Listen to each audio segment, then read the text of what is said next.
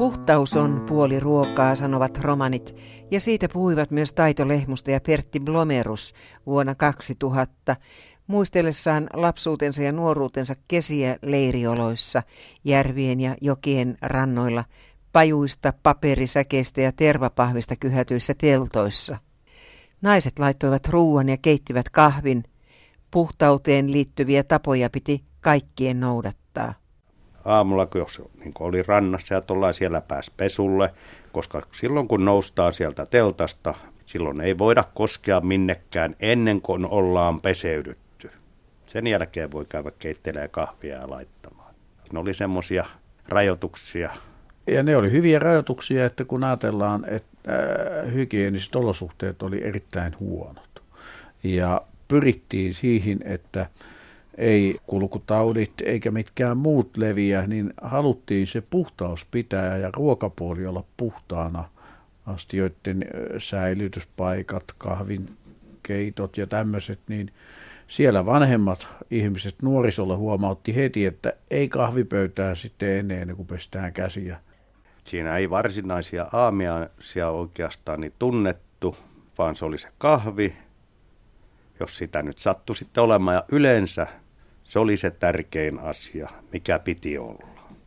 Muuten ei päivä lähtenyt käynti, jos ei sitä kahvia saanut ja se leipä ei ollut niin tärkeä silloin aamulla ollenkaan.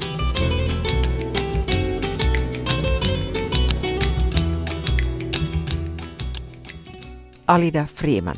Ihmiset kun kiersi ja ei ollut omaa kotia, niin sitten piti panostaa enemmän siihen siisteyteen, ettei tullut niitä tauteja oli sitä just, että ne astiat pestiin ja laitettiin omaan pussukkaansa ja ne oli siellä jossakin kärryjen takana.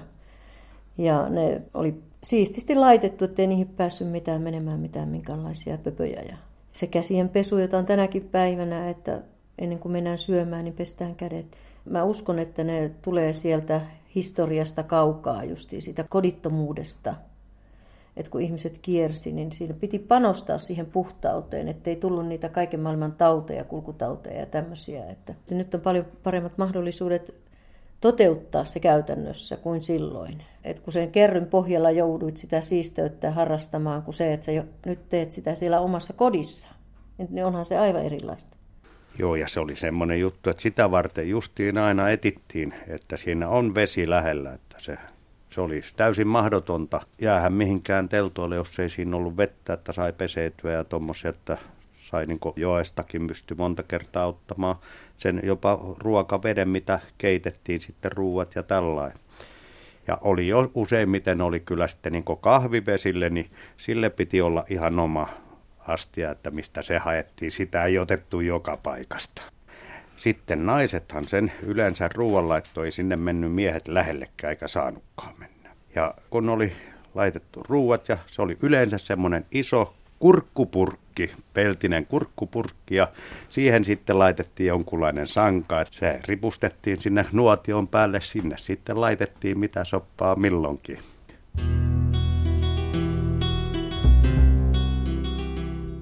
Lämmintä ruokaa kulun päällä olevat eivät saaneet joka päivä, muistaa Sandra Nyman veljensä Albert Lundbergin 95-vuotisjuhlassa.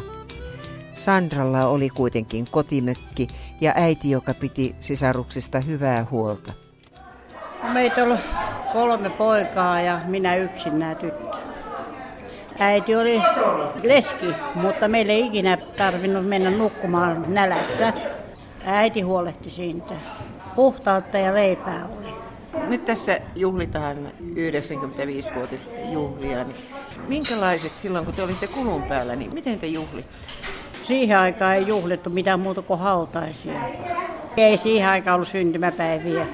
Entä joulua? No joulut, joo, joulut oli. Meillä oli semmoiset talot, missä me aina saatiin olla. Me piettiin monta kertaa silleen, että kolmet neljät joulut aina yhdessä talossa. Ihminen kun siististi kulkee ja onni, ne sanoi, ei mitään muuta kuin tulkaa vaan tänne. Täällä Käpylän kirkossa, missä tämä 95-vuotisjuhla vietetään nyt, niin täällä on voileipäkakkua ja on makeata kakkua ja on voileipiä. On. Tästä on jo monta vuotta, on pitäneet tämmöisiä juhlia, syntymäpäivän juhlia. Ne tulee vanhemman ihmisen hautaisiin ja, ja juhliin. Minkälaisia ne oli ne tarjoilut teidän lapsuudessanne ja nuoruudessanne näissä hautajaisissa? Hautajaisissa. Siellä oli kuulkaa hyvät tuota, voit, voit ja leivät ja keitto. Keitto Ja kuuluu. piimä ja maito, niin se kuuluu siihen Minkäla- aikaan. minkälainen keitto? Perunakeitto ja lihakeitto. Mm. Mihin paisti tuli oikein. Ja sitten joskus, nyt, jo, nyt on jo, joku vuosi sitten, niin ruvettu niin paistia laittaa suolaperunat ja siihen aikaan ei vielä laitettu, mm. kun mä olin lapsi. Mikäs teidän lempiruokanne oli lapsena? Ai mun lempiruoka. Kyllä se oli peruna, peruna ja paisti. Syntymäpäiväjuhlien seisovan pöydän antimiin kuului monenlaisia leikkeleitä, suolakurkkua, voileipäkakkuja ja makeita kakkuja. Runsas tarjoilu kuuluu romanitapoihin, sanoo Alida Freeman. Karjalan paisti on yksi semmoinen, mistä monet romanit tykkäävät. Ja tässä vuosien varrella siitä on tullut semmoinen, että jos tulee paljon ihmisiä, niin laitetaan sitä Karjalan paistia ja sitten jotain uuniruokia, laatikoita ja Mitä se jälkiruoka on silloin? kiisseleitä, puuroa, enimmäkseen kahvia ja sen kahvin kanssa sitten tarjoillaan pullaa tai jotain piirakoita ja kuka tykkää mistäkin. Et romanithan tykkää hirveästi just lihasta, että lihat ja tämmöiset laatikot on heidän herkkuja. Keitotkin on lihakeitot.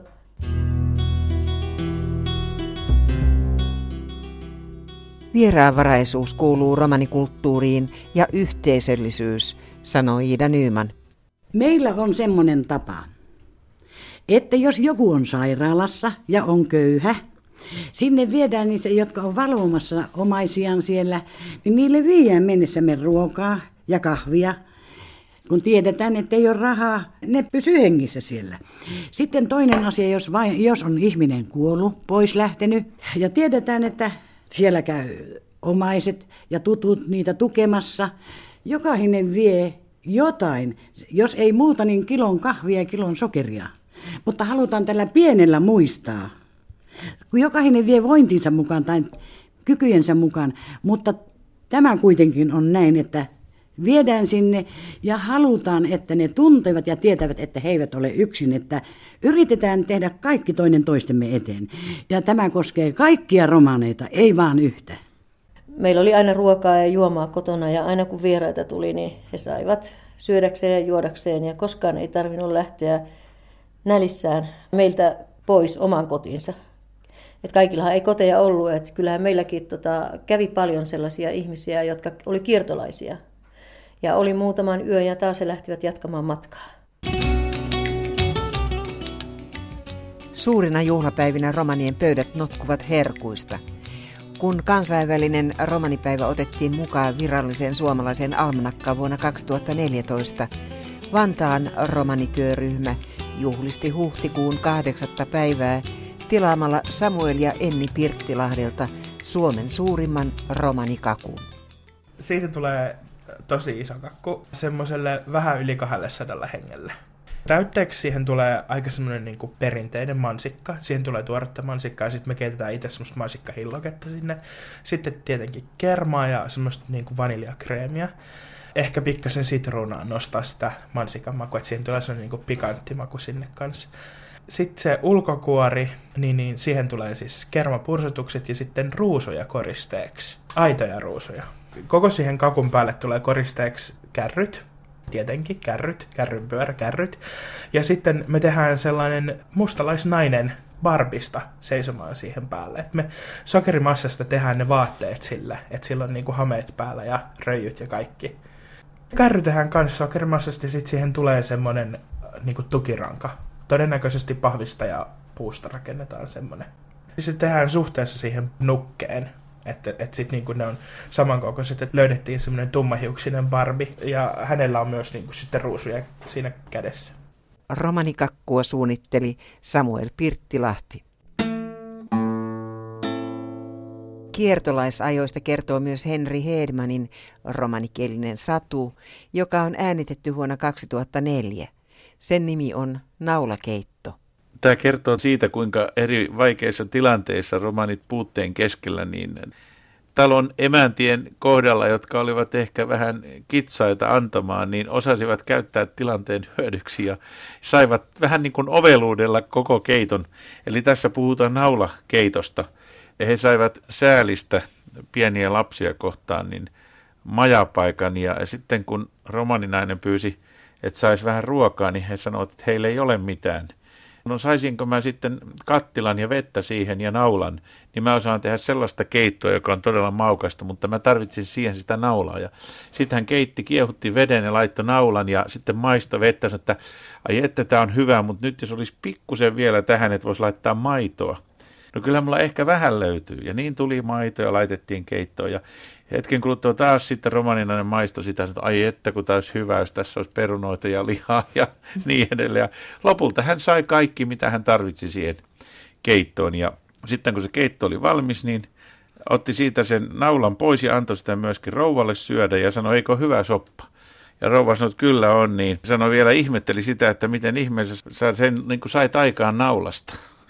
Ja kaikki oli iloisia, Emäntä oli iloinen ja romaniperhe oli iloisia, kun saivat majapaikan, saivat vielä syödä rouvan ruuat. Dava rakkiposko nauhin spiikako tseripa. Jekkar sas iek purani sessi, konsas parvali bigniis ta ilaki. Iek rassako tiia aulo kaalengo huupalako ner, ta kamne te ahen lolle. Vaako sessona lovadas, Pika joi dikia sarbeska kenti rouvide, ta aurisas horta bengala vetra, joi piradas pesko lenge, ta lovadas leen ahes lolle, ta pahuves apo kulva. Den kutti haaben mange, pesko kentenge, puhtas kaalengo juuli. Naa mahan naa chiphenia sessi paalal. Juuli puhtas telel iek paro piiri, paani, te tserave spiikakosko tseriba. Spiikos sas les kokaresta joi hajudas tseres smaakiko tsumni. Sessi undredas. Joinas tsekkar hunias helle ajasavo tsumjata. Sika mange sartu tserehä dova tsumni. Dova velas lokkidet et tseres. Kaalenge tsuulit sundas ieks piikos aro piiri kaisas paani. Kaan dattavela horta tsihko tsumni. Pannaka tuut aahelas kutti vaare, niin dottavelas horta fendide pime tjana te tuut na penjas kaalingo juuli. Hin maan penjas sessi, ta anjas vaare, ta juuli tsundas dolare piiri. Kaan dattavela jakket sihko, te vojuvas del vahka fendi de komujenge. Bi panna kaahelas kuttit hunt, ni dattavelas fendide. Hinko dovat tsatso puhta sessi. Hin, Dova pika tuut na tund, ni hinha maan altikutti tund, sessi anjast tund, ta mekies dova ari piiri. Kaanka panna ahlas kutti loon, mas, ta pujengere, ni datta chumiata velas jakket sihko, te vojuvas del vahka raachaske. Sotu penjal, vahka raachaske. Jakkes me pennaa, pime jaanaa te tuut naa, penjas kaalengo juuli. Hin manfani doola sotu puhtal, sessi anjaskaa saareso juuli kamjas, kaanka tsumnisas färdime, juuli liias nikkis piikos, da dias tova sessiaske tehal.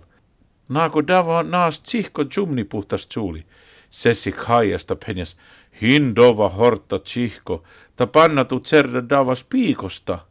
Sessi sas lohani, ta jakke sas kaalengo huupa, kajon liine lotipa, ta panna liine tekhal.